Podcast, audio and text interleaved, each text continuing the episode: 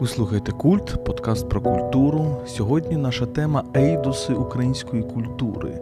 Ми вирішили поговорити, можливо, в кількох таких розмовах про такі архетипи української культури, те, що її характеризують, ті сутнісні якісь елементи, які ми бачимо, продовжуються від століття до століття, від десятиліття до десятиліття, можливо, ті елементи нашої ідентичності, які нас визначають. З вами філософ Володимир Єрмоленко та літературознавиця Тетяна Огаркова.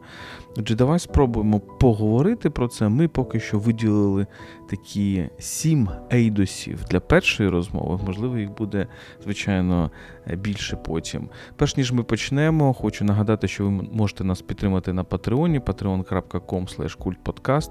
Всі донати ми зараз пускаємо на волонтерку, на закупівлю важливих речей для військових і на наші волонтерські поїздки. Отже, перший такий ейд останню я пропоную подивитися на те, взагалі, який, яка така природа української літератури повторювана, можливо. Це це е, її зв'язок, ну зараз про літературу говоримо, її якийсь безпосередній зв'язок з.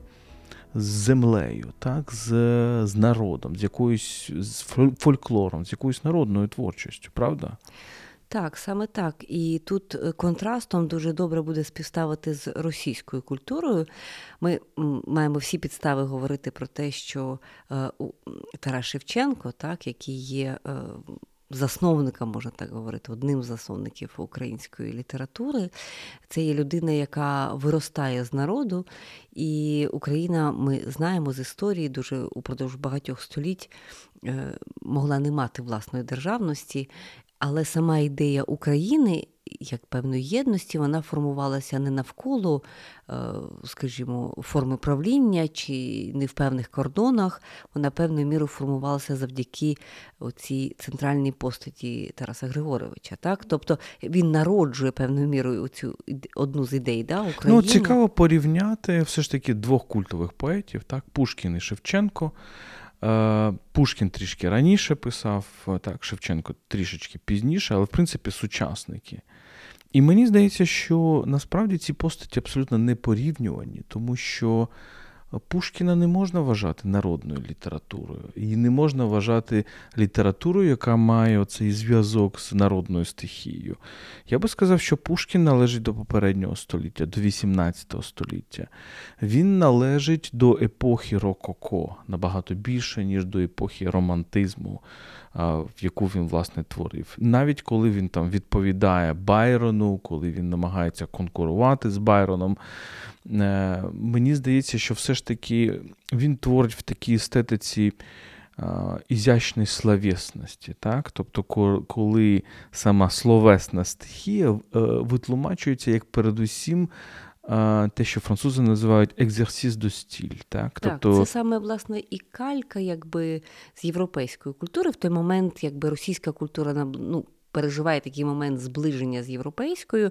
Ми всі прекрасно пам'ятаємо, що е, в в таких аристократичних родинах фактично мовою спілкування була французька мова, так, і, власне, тут же пряма калька навіть ізящна словесність, це французькою белетра, да? тобто це є, тобто культура, література сприймається як певна прикраса певна прикраса аристократичного способу життя. І якби вона є імпортована, от ще теж дуже важливо в російській культурі, вона імпортується з Європи. І тут контраст він взагалі очевидний. так, Тарас Григорович, так, це є син свого народу, це є людина, яка не має.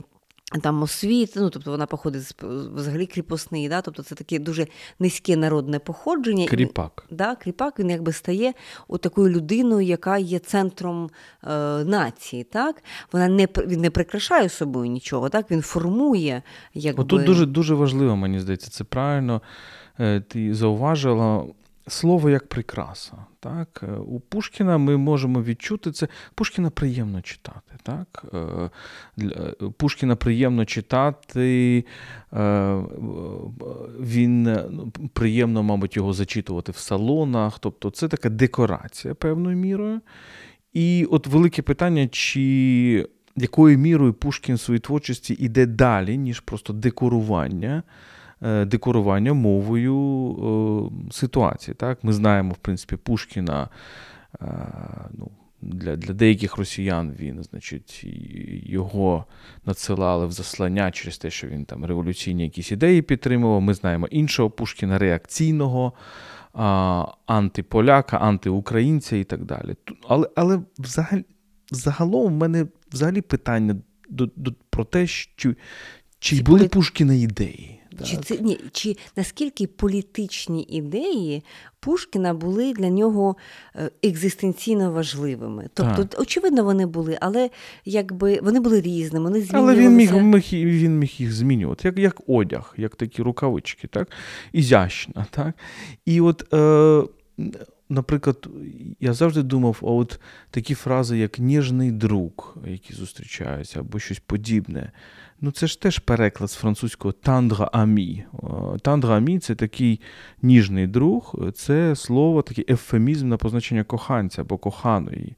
З літератури Рококо, з лібертинських так званих романів е, середини і кінця XVIII століття. Тобто це епоха гедонізму. Пушкін, очевидно, він, він приносить певний гедонізм. Е, до до російської культури е, гедонізму цього слова. Цікаво, що наш Котляревський теж, в принципі, приносить цю культуру гедонізму своєю своєю енеїдою, але в певний інший спосіб. Але все ж таки Шевченко це абсолютно інше. Це ну, це точно не декорація. Шевченка, ти не можеш сказати, що Шевченка приємно читати. Шевченка читати боляче. Жахливо. Читаючи Шевченка, можна порізатися до крові, можна сказати. так. Е, це слова, які ранять, це слова, які впиваються в тебе як стріли. Це не це, це не повітряні слова. так. Можемо протиставити таку стихію. Пушкін це така повітряна стихія Рококо. Це Для Рококо найбільш, мабуть, стихією найпопулярніше це якраз є, якраз є повітря. І Шевченко це земля, можливо, вогонь. так. Так. Можна так сказати. Так. Тут я пропоную ще такий трохи відступ зробити і зайти з іншого боку. У Ролана Барта е, є такий дуже цікавий есей, який називається Нульовий ступінь письма. Він говорить про європейську культуру, очевидно, про французьку більшою мірою е, історію. Оце до до теми прикрашальності. І от Ролан Барт абсолютно серйоз е, говорить про те, що у Франції до приблизно 1850 року, це якраз ті роки, які нас цікавлять. Ми говоримо про Шевченка, говоримо про Пушкіна, який трохи передує. Існує один тип письма. Один тип письма, і його характеризує, е, по-перше, інструментальність, тобто письменник є або поет це є той, хто відкриває істину. Це той, хто має оцю, цей цей горизонт. Так? От Він відкриває істину для тих, хто її не бачить, але водночас і це письмо є інструментальним і є прикрашальним. Воно є водночас прикрашеним гарними стилем, візерунками. І оця здатність літератури говорити про істину і бути прикрашеною, водночас мати стиль, воно для для Ролана Барта якби воно дуже добре суміщається до фактично 1850 року. Потім, на його думку, відбуваються зміни, якби письменник втрачає цю монополію на істину, тобто той перший тип цього класичного письма, як він назвав, класичне письмо. Так? Туди він відносив, мабуть, людей типу Бальзака, да? тобто таких великих письменників. Воно далі там воно розпадається, стає лише е, там прикрашальним, лише частковим, вже немає такої універсальної істини і так далі. Ось мені здається, що в той момент, коли от, е, Росія імпортує. Е, або думає, да, що імпортує цей класичний тип письма, вона більшою мірою імпортує е, ізящну словесність. Тобто оці вправи у стилі, аніж здатність письменника бути от таким стовпом, який буде давати судження, якби ну, от стояти да, і ставати судження про те, що відбувається, скажімо, оцінку е, суспільства, оцінку режима. Так? От щось втрачається в цей момент, ну, якщо вірити, якщо приймаєте на віру, що Барт був правий, що ми можемо, попри всі е, різноманіття жанрів і стилів усієї європейської літератури, таки говорити про цей єдиний тип письма. Для нього це письмо це не про літературу, це про тип зв'язку поміж письменником і суспільством. То от мені видається, що в цей момент імпорту який відбувається в Росії, е, от втрачається ця здатність, ця вага якби письменника як такого, і залишається лише прикраса. Ну і цікаво, що от насправді російська культура заздрила е, велику частину, певні десятиліття, мені здається, була певна заздрість до цієї української здатності тримати слово близько до землі, умовно кажучи. Я я пам'ятаю, як Тургенів реагував на народні оповідання Марії Маркович, Марка Вовчка. Він казав, це як деревця, які якимось природним чином з землі виростають. І це було диво для поміщика Тургенєва. Ми, Саме тому, наприклад, Шевченка, молодого Шевченка, там, в 40-х роках сприймали в Петербурзі як надію російської літератури, тому що от, це джерело, ну так, він пише якимось діалектом, ну але нібито ну, для для Петербурга, так, мовляв, діалектом. Але е, це насправді підіймає оці російські глибини народної культури. Те саме ставлення до Гоголя. Гоголь приїжджає в Росію і він уже не пише. Е, текстів, які прив'язані е, до народного життя.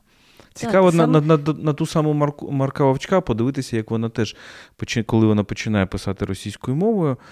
У неї є такі спроби копіювання народних оповідань вже російською мовою, але А, вони здебільшого пишуться такі на українські сюжети, і Б, вона все ж таки переходить на якісь такі класичні російські романи тургенівського типу, на кшталт, е, е, на кшталт Жива душа. Да. І так, абсолютно тут погоджуюся. І ще нюанс, е, який е, варто проговорити, от ти сказав про гедонізм так, про гедонізм, який є у Пушкіна, так, який є певною мірою у Котляревського, але оцей гедонізм, так, оця ця прикрашальність, якби їй протистоїть от в українському варіанті все-таки літературу як щось, якесь проходження крізь страждання. От цього дуже багато у Шевченка.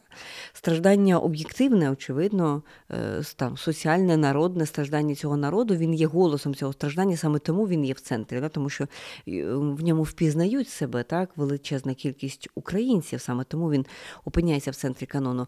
Ось цього страждання, я не хочу сказати, що в російській літературі теж дуже багато цього страждання, насправді, але воно але має воно такий воно надуманий характер дуже воно часто штучне, має. Так, так, у Достоєвська, коли ми бачимо цих персонажів, які маятник, да, от постійний, це якісь штучні, якби надумані, якісь, да, якісь вигадані е, ситуації, е, і у Гоголя теж страждання. Да? Тобто прагнення сконструювати це страждання.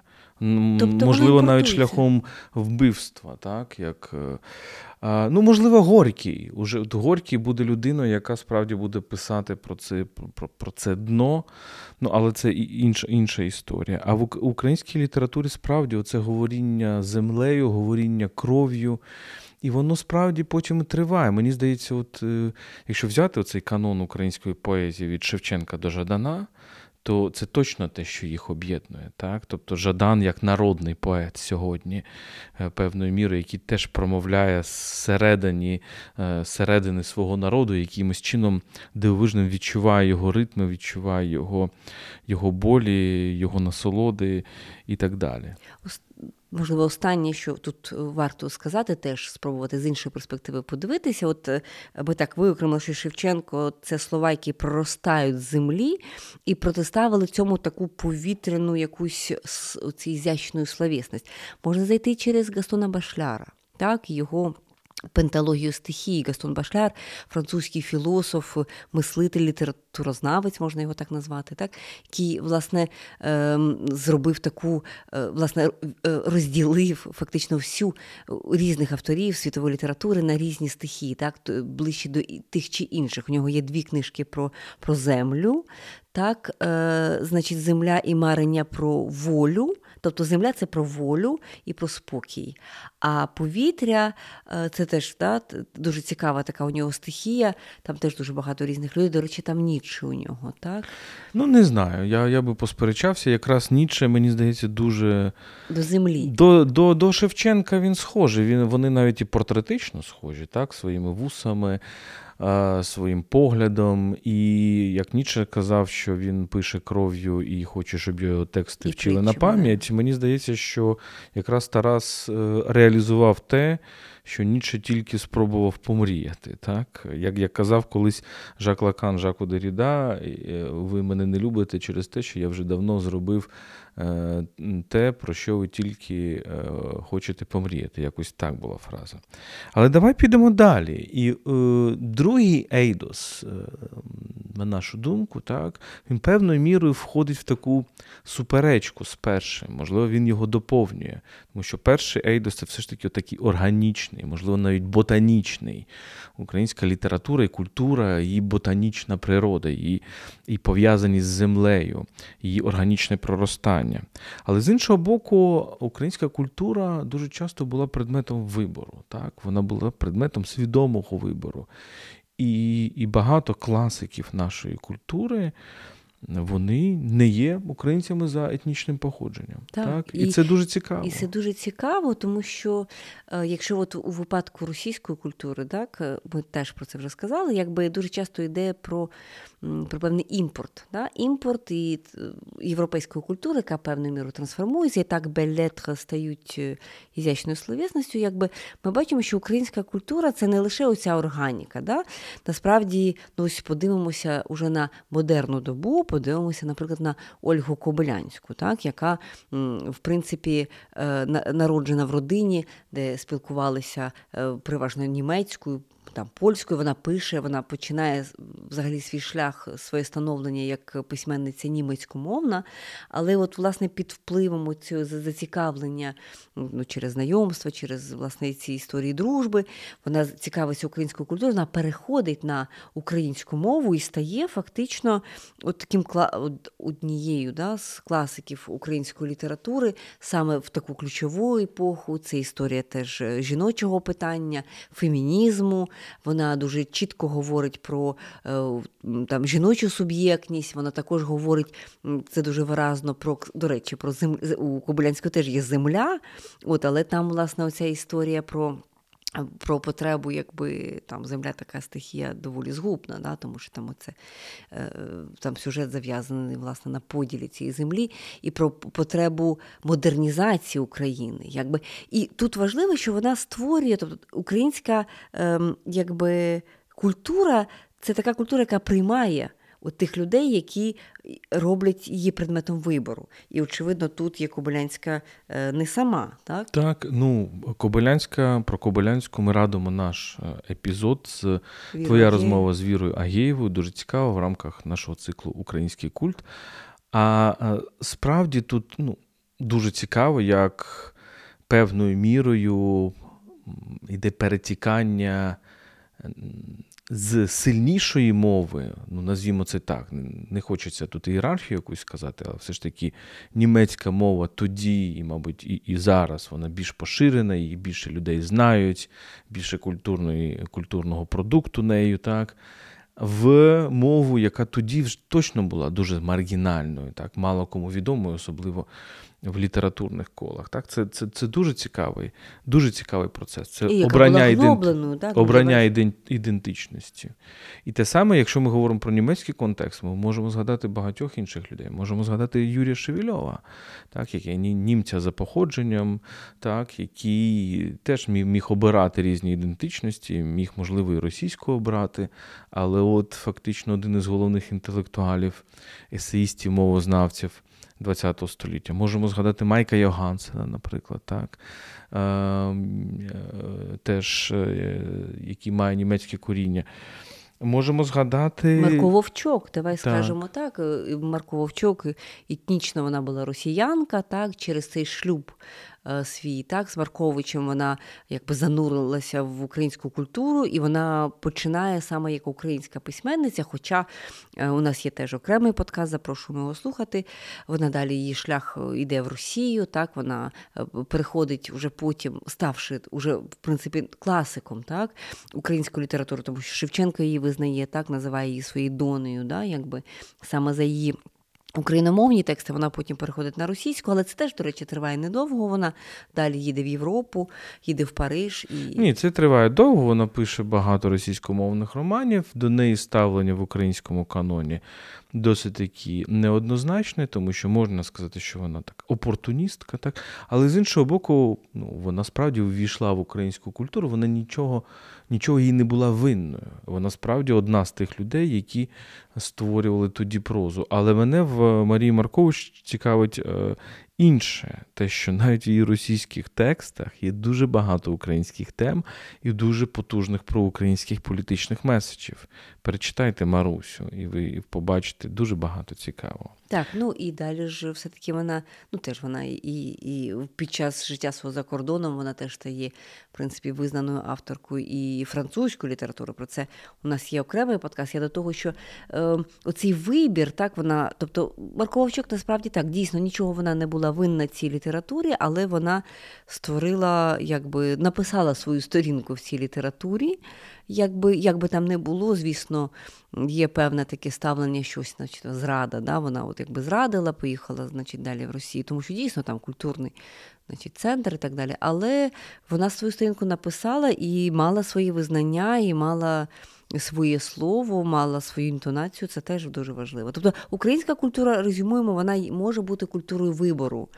От, І часто може так бути є. культурою модною з різних причин, може культурою, яка притягує людей е, які мають інші інші коріння. Кого кого ще згадаємо? Ну, Малевича, того улюбленого, так? так? який народився, ну, скоріше, в польській сім'ї, був сином а, польського священника, якщо не помиляюсь. Так, Так, ну в Києві народився. В Києві народився, але має польське польське коріння і міг знову ж таки обрати, ну, якщо не польську ідентичність, то російську точно. А все ж таки дуже багато українських тем у нього. Так, так? і тем, і якби, ну, скажімо так, все-таки в професійному шляху Е, Малевича він такі тривалу частину свого життя е, проводить в Росії, тому що все-таки якби шлях його туди приводить. Але дуже цікаво, якщо ми дивимося на його автобіографію, це вже такий пізній його текст. Він там чітко говорить про важливість України для його становлення. Він називає себе українцем. Зокрема, якщо я правильно пам'ятаю, там в допитах, да? якби коли його ж там в 30-х роках починають якби репресувати, якби ця історія ув'язнення, потім історія його повернення повернення в Київ, е, от його викладання в Києві. Це така ж історія про те, що він повертається до своїх джерел. І якби е, да, він міг би вибрати будь-яку іншу, так, але його там і останні карти. А, і теж дуже важливо сказати, що в цьому супрематизмі, так, 15-го року, який він, ну, здавалося б, так, начебто вигадує, вже будучи в Петербурзі, він тоді вже живе, працює в Петербурзі, але от е, там вже було дві виставки насправді. От перша виставка, вона е, якби оці перші супрематичні картини, вони навіть не на полотні, вони у у, у вишивках, так, тобто у цих народних майстринь. Це теж можна говорити про певну якби українську культуру, яка є йому важлива. Тобто це поєднання ультра чогось модерного з традиційною українською культурою. Тут теж якби е, оця ідентичність вибору важлива. Теж детальніше про Малевича в нашому подкасті е, Таніна розмова з Тетяною Філевською, однією з наших найбільших, найкращих спеціалісток з Малевича.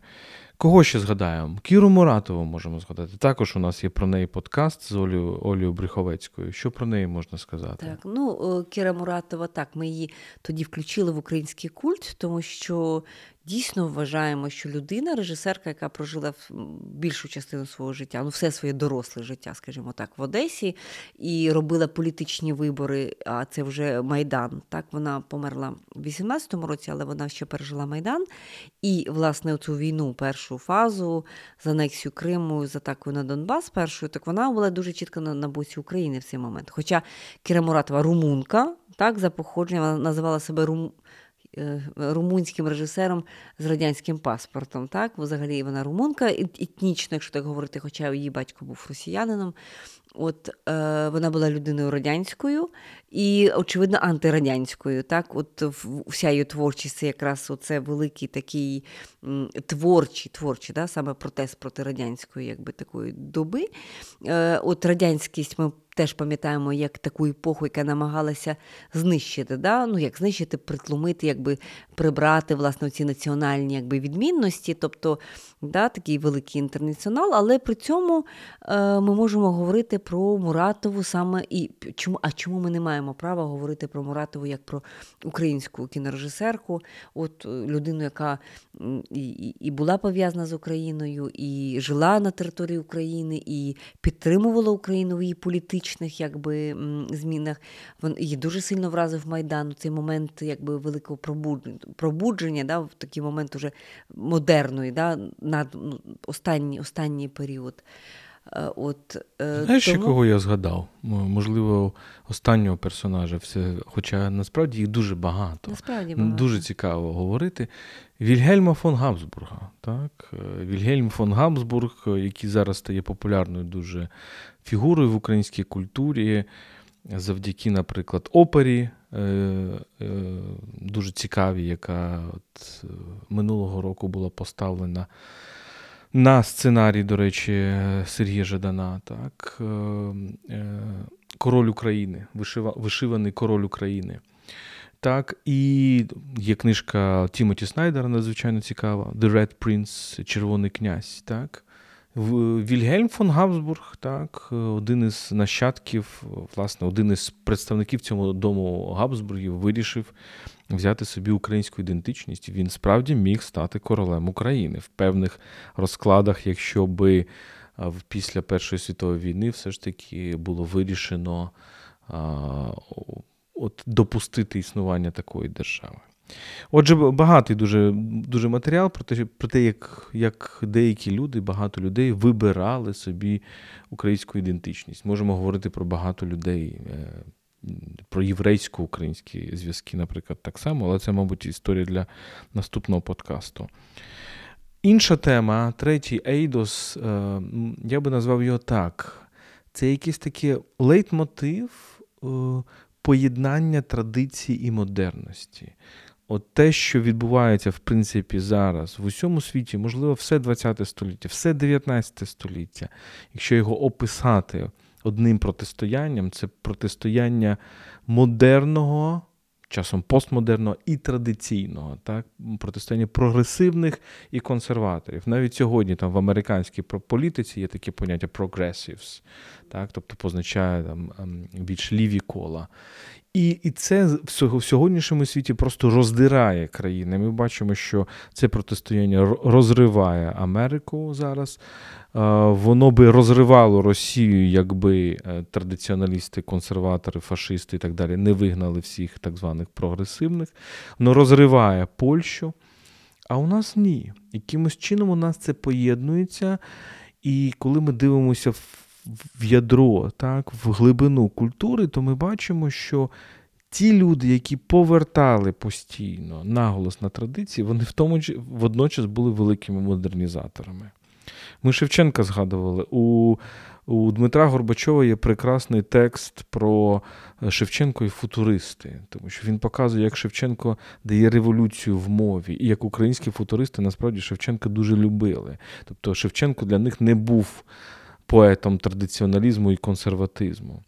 Можемо згадати наших модерністів. Ти згадувала Кобилянську, так, можемо згадати Коцюбинську, Лесю Українку, Стефаника. От хто вони? Так, Кожне з цих імен це великі модерністи, які справді дуже сильно революцію роблять, так, так, модернізуючи українську літературу, так що їх досі неймовірно цікаво читати. Я запрошую читати і Коцюбинського, і Стефаника, і Лесю, звичайно. Але водночас вони повертають оці теми української традиції. Більшість текстів Стефаника про українське селянство. Так, при цьому що це суто по стилю, так, це такий ну, експресіонізм, такий да. європейський, але це дуже органі... От що важливо, що це є поєднання е, е, архаї... Е, архаїки і новаторства, так, якби модернізації дуже органічне. І немає цього, цього, цього якогось протистояння. Візьміть Стефаника, так, це це теми народні, так, музика народна, якби все все впізнаване, але при тому це написано так, що це, очевидно, ми маємо справу з таким ну, експресіонізмом, типу якимось німецьким навіть. Видатним да, стилістом. Видатним. Це це, це такий стиль, ну, абсолютно не є класичний, якийсь на такий е, український, так, 19 століття. так. Тобто це є органічне поєднання, і воно дуже добре поєднується насправді. Ну, от модерніст Коцюбинський, модерніст Колеся, які пишуть найбільше, можливо, фольклористичні, всім відомі вже абсолютно класичні твори, так, тіні забутих предків і, і лісову пісню. І це, мені здається, продовжується. Е, скрізь продовжується. От Воно продовжується в українському авангарді, наприклад, так? Так, в українському авангарді це повернення, ну, загалом в авангарді, європейському теж йому властиво це прагнення е, шукати якоїсь праісторії, якоїсь традиції. Це, Цього насправді дуже багато. Саме тому, наприклад, в Парижі так цікавляться екзотичними країнами, дуже часто цікавляться от е, саме якимись колонізованими країнами, тому що ці первісні культури їх дуже цікавлять. Да? Авангард... Гурген, Пікассо, Модільяні. Да, власне, всі ці речі. Да? Тобто якісь такі, якби як вони думають, що це час він циклічний, насправді, так, якби цікаво схопити культуру в момент її якби, появи, так? От, і там тому ці мотиви є. А в українському авангарді ми теж бачимо дуже багато цього. Але це, ці ці пошуки вони йдуть не не назовні, так? це не десь там. Але оцей архетип степу є, да? оці скіфи, да? скіфство, так? загалом футуризм, брати Бурлюки, Херсонська область, так? якби село Чернянка, якби ці скіфське якесь, да? тобто це пошуки своєї насправді, і, і своєї власної екзотики, да? своєї власної якоїсь праісторії. І при цьому це є брати Бурлюки, так, які фактично є футуристами. Так, Вони говорять про майбутнє, тобто в назві навіть да, Куба футуристами. От, І якби вони говорять про о, якби те, що треба орієнтуватися на майбутнє. При цьому їх цікавить скіфська культура, цей степ.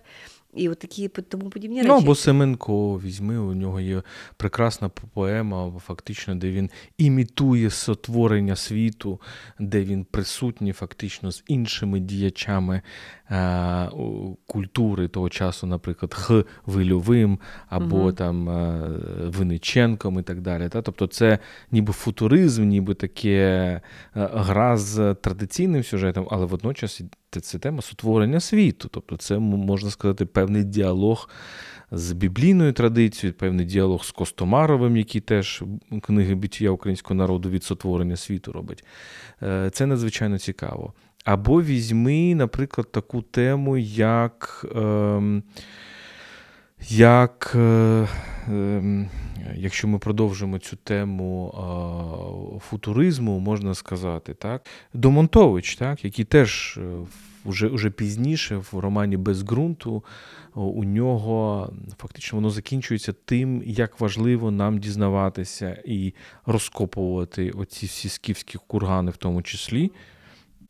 Домонтович, який, як відомо, був археологом прекрасним, тобто модерніст, літератор, але водночас він закликає нас дивитися на якісь архаїчні, архаїчне минуле своєї культури. Так, Угу. Так, отже, там поєдна... органічне поєднання традиції і модерності визначаємо як такі теж. Ну і останній просто штрих е, це сучасна, сучасна музика, яка поєднує там, я не знаю, від е, Дахі Брахі, A, Калуш Окестра, Онуки. Це якраз зараз марка української музики. Оце поєднання.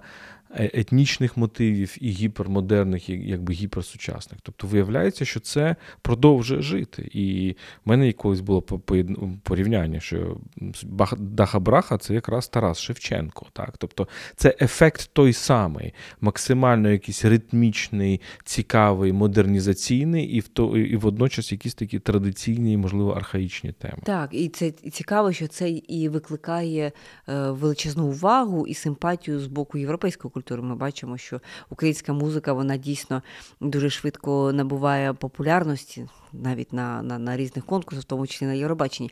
Наступний Ейдос, так, про який хотіли би поговорити сьогодні, це Ейдос так званого серця, так, як синтез розуму і і емоцій. Так? Дуже часто от е, на цьому протиставленні раціональності і сентиментальності, так? от, власне, начебто це епохи, да? вони змінюють одна іншу. Так? Ми говоримо про романтизм, але з іншого боку говоримо про просвітництво, так, говоримо про всі ці речі. А от в українській традиції от є от така спроба знову ж таки це про поєднання, правильно? Ну так, тому що от у нас, коли ми говоримо про український кордоцентризм, це, звичайно, таке, такий мем уже, е, але тут говорять і про сковороду і так далі. Дуже часто говорять, ну, мені здається, абсолютно неправильно його тлумачать, як певна така емоційність, тобто акцент на почуттях, на емоції проти розуму. Якщо ми звернемося до сковороди, і я хочу відіслати наших слухачів до розмови про сковороду з Тарасом Лютим. Так, У нас є дві розмови про сковороду. З Тарасом Лютим називається Сковорода продовження, де ми говоримо про те, що серце у сковороди це не є емоція, це є осердя, це центр. Це це центр особистості, це знову ж таки ейдос людини. Ким ти є? Це твій стрижень, стрижень, твій центр. Дуже часто це мисленнєвий центр. Тобто, це, це, це серце це не є емоція, це може бути думка в тому числі. так? І це мені здається дуже важливо. Тобто немає цього дуалізму між раціональним і раціональним і так далі. І мені здається, от українську культуру ми дуже часто, якби, можливо, це теж імперський такий наратив, накинутий нам. Тому що це насправді такі характеристика російської культури. Вона дуже часто протиставляла себе західній культурі. Вона бачила е, своє призначення в певному, в тому, що вона антизахід, і тому, якщо захід раціональний, то російська культура нераціональна, вона дивиться в безодню, е, і вона ставить акцент на почуттях е, і так далі. Мені здається, що в українській культурі якраз цього немає, тому що якщо ми подивимося на наших класиків то в цих наших класиках дуже багато людей, які поєднують розум та емоцію, угу. або науку та літературу. Ну, Кирило Мефодіївці, це ж, зрештою, це ж не тільки Тарас, це також. Е, це також Костомаровий куліш, які набагато більше науковці, ніж письменники. Ну, особливо Костомаров, uh але також і куліш, так, етнограф, історик і так далі. Ну, Наш головний інтелектуал 19 століття це позитивіст Драгоманов, людина, яка а, пише наукові тексти, які, яка пишається своєю науковою роботою. В російському пантеоні 19 століття позитивіста ти не знайдеш, тому що є велика війна російської філософії проти цього позитивізму. Позитивізм для наших слухачів це Е, доктрина 19 століття, яка наголошує на приматі наукового знання, так, і і, і наукової істини. От, е, Візьми навіть Лесю, так? так от племінницю Лесю. Драгоманова, її п'єси, її драми, вони там велика напружена емоція завжди але водночас вони дуже раціонально сконструйовані, вони немов витисані з каменю. Так? Там немає жодної розхристаності. І Леся говорила, що вона пишається тим, що вони як архітектурні твори побудовані. Так, і навіть от згадаємо його поему Одержимо. Так, здавалося б, найбільш така емоційно заряджена поема, яку вона пише в цей момент якби втрати так, близької людини, втрати там кохання, скажімо так, але все одно вона дуже майстерно зроблена. Це є контрольована емоція. От у Лесі, що мене завжди вражало, що це це, це в жодному в, жод, в жодному випадку це не є якась ані сентиментальність, або або от те, що називають жіночим письмом. Да, Цього у Лесі немає. Це максимально енергійне, продумане, це певна архітектура така, так? І вона саме от від цього серця, від цього осердя, так? Е, від цієї от е, якогось е, центру, так, який є. І дійсно, я тут абсолютно з тобою погоджуся, що е, от класики, так, очевидно, ми не можемо говорити там, про те, що в українській літературі немає емоцій. Очевидно, вони є. так, Або немає текстів, які є сентиментальними. Очевидно, вони є.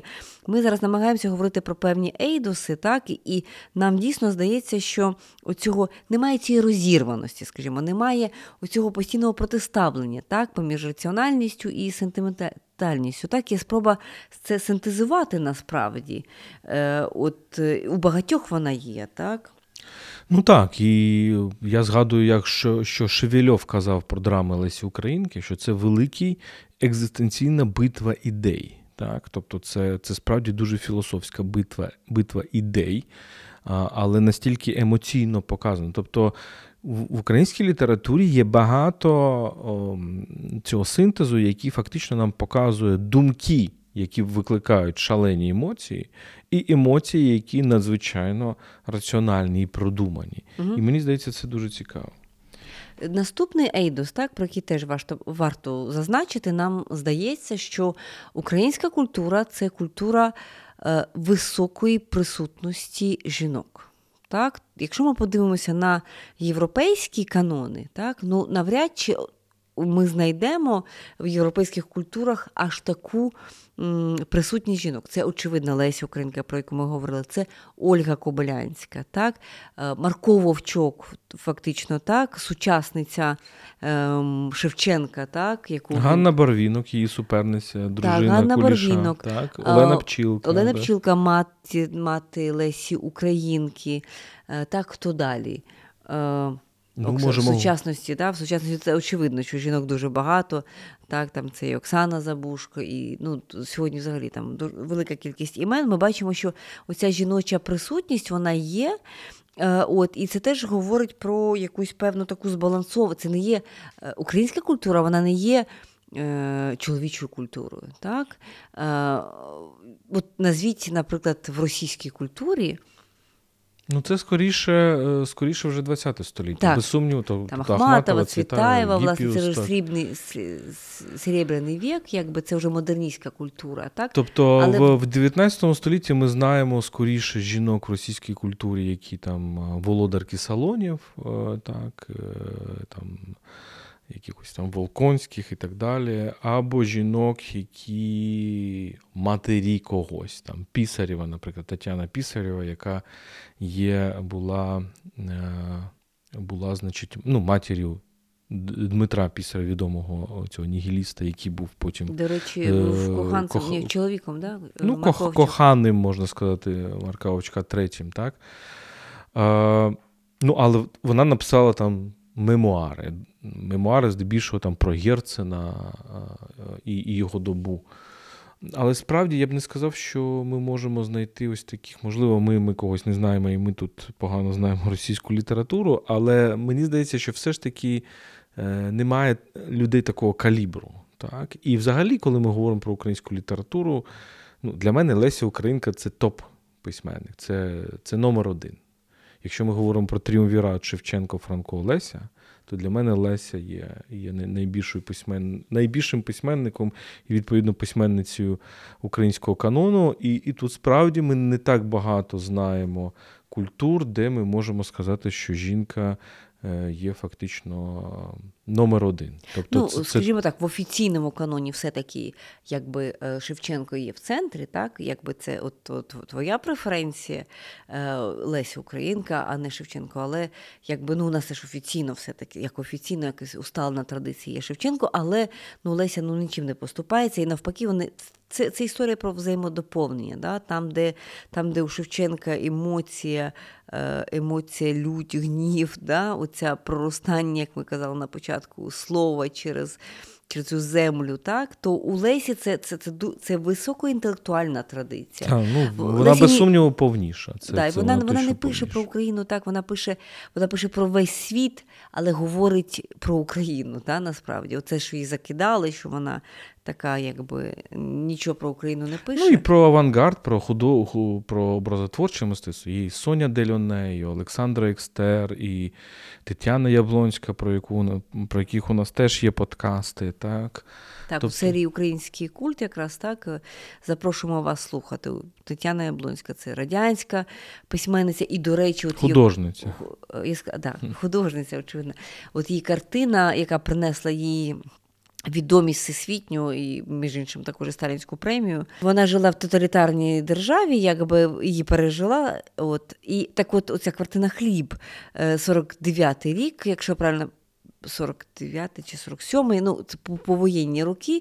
І от фактично хліб, якби там жінки, да, які збирають хліб, а це повоєнні роки чоловіків немає. Вони в великій кількості загинули на цій війні, такий гімн життю. І оці жінки, власне, які працюють фізично дуже важко, але при цьому є такий момент дуже позитивний, це яскраві кольори. Так? Це це такий надзвичайний динамізм, це велика надія на відбудову. І от е, це фантастична жінка, вона була. Слухайте наш цей подкаст, записаний з її онучкою, так, Іриною Зайцевою. Так, Це така історія родини, де, до речі, Тетяна Яблонська була не єдиною, її донька теж художниця, такий жіночо-центричний, скажімо, центрична родина. От от це це таке також дуже важливо насправді. Да? Тобто... Багато багато інших, звичайно, жінок в українській культурі, яких ми сьогодні не згадаємо, але, мабуть, згадаємо пізніше. Наступний Ейдос, я би його назвав циклічність часу. Тобто той факт, що в українській культурі ми цей зв'язок з нашими якимись класиками, він набагато більший, можливо, ніж в якихось інших культурах, тому що. Можливо, тому що в на, в нашій географії час ми бачимо, як він повторюється постійно. І в нинішній війні ми дуже гостро це відчуваємо. Ми дуже гостро це відчуваємо. Тобто, оці спроби описати людський час як час прогресу чи час регресу, мені здається, в українському контексті це абсолютно інша якась історія. Це історія, можливо, цього нічанського вічного повернення. Тому що коли ми читаємо Шевченка, ми, ми, ми бачимо, що це сучасний поет. А от коли ми читаємо Чорну раду Куліша, ми фактично розуміємо, що це, е, це класичний про роман теж, про українську політику. І от зараз я читаю е, геніальний роман Василя Баркі про Голодомор Жовтий князь. Всім вам дуже раджу. На жаль, його мало знають у світі. Є, здається, тільки французький переклад, але це, це просто дуже гострий, пронизливий роман про Голодомор. І мені здається, це така теж метафора російської агресії в мініатюрі. Коли там описують, як як приходять ці значить, партійці забирати останнє останні в харчах, так, е, е, останнє, останні харчі з селянських хат.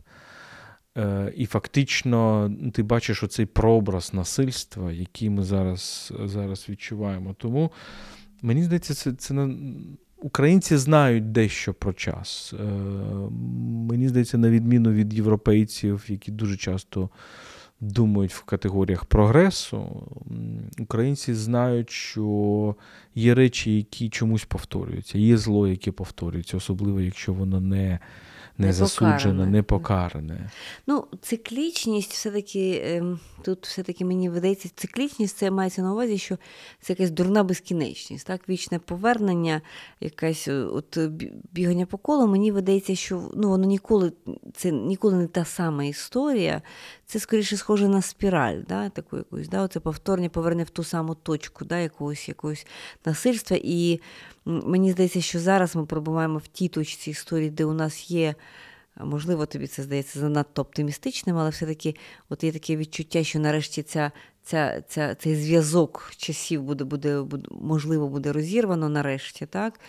І дуже добре було би, якби вже наступні покоління українців меншою мірою себе впізнавали е, в книжках про Голодомор.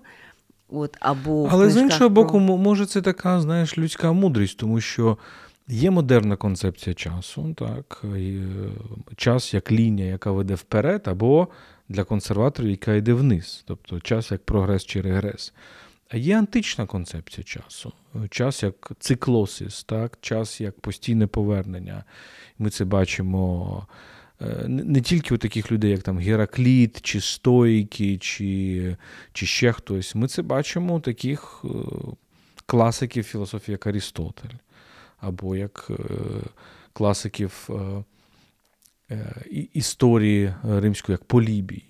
Чого вони можуть нас навчити? Що якщо ви думаєте, якщо ви вірите в кінець історії, так як як вірив Френсіс Фукуяма, то за, забудьте забудьте про це. Тому що якщо ви вірите, що от ви досягли демократії і вічного миру, і зло не повернеться, забудьте про це, тому угу. що такі люди, як Арістотель Полібі, вони показують механізм, як нібито ідеальна форма правління потім починає деградувати, розсипатися і знову повторюється тиранія. І мені здається, що українці теж мають це знання. Оце знання того, що такого скепсису щодо. І і цей скепсис не це не тільки дурна безкінечність, це також скепсис щодо імперій. Так?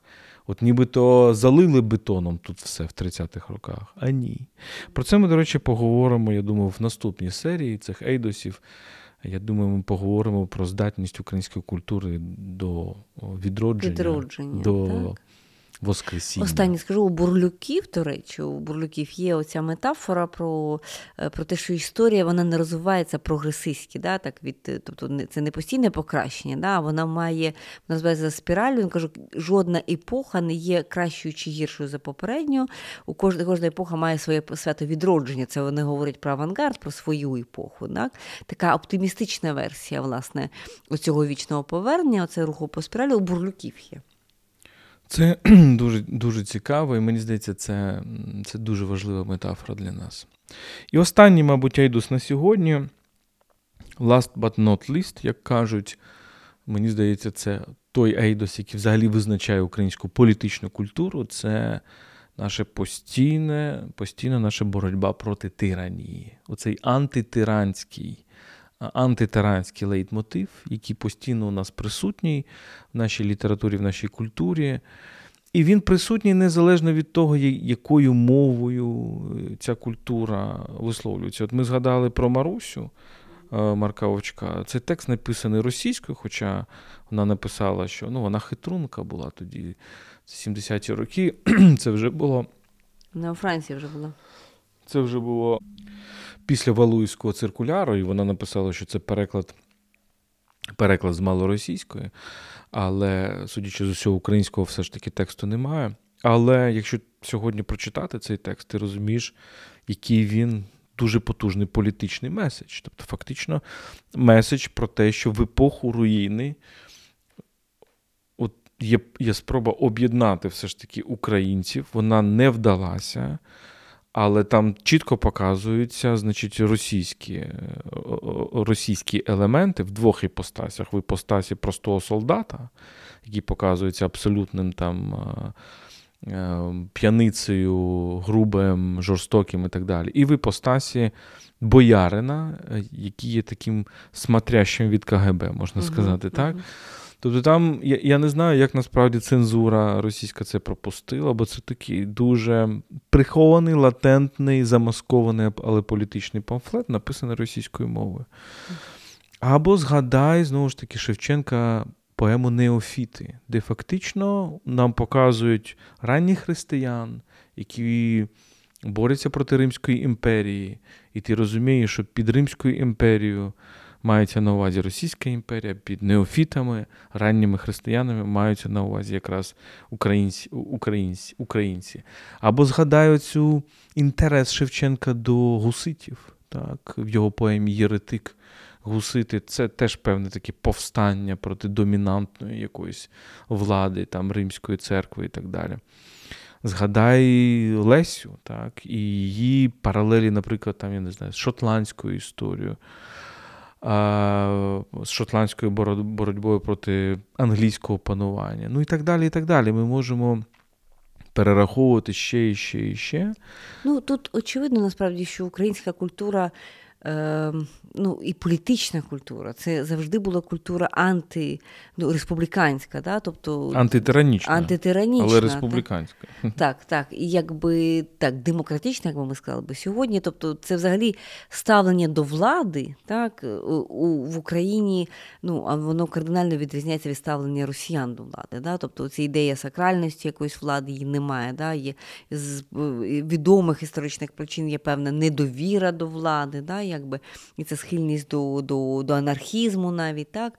Тобто тут е, це навіть не стільки характеристика якоїсь художньої культури, да, скільки це є, очевидно, якась засаднича така характеристика політичної культури в Україні, яка вже і породжує все це решту. Очевидно, що це є антитернічна.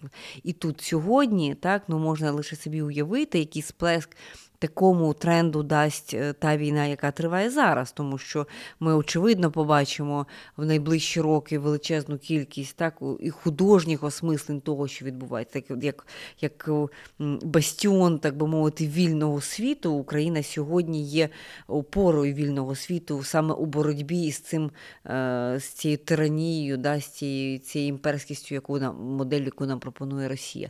Я думаю, що тобто, так, певним продовженням цих трагічних подій, які ми переживаємо зараз, буде от такий наступний тренд, який буде тривати ще не одне десятиліття.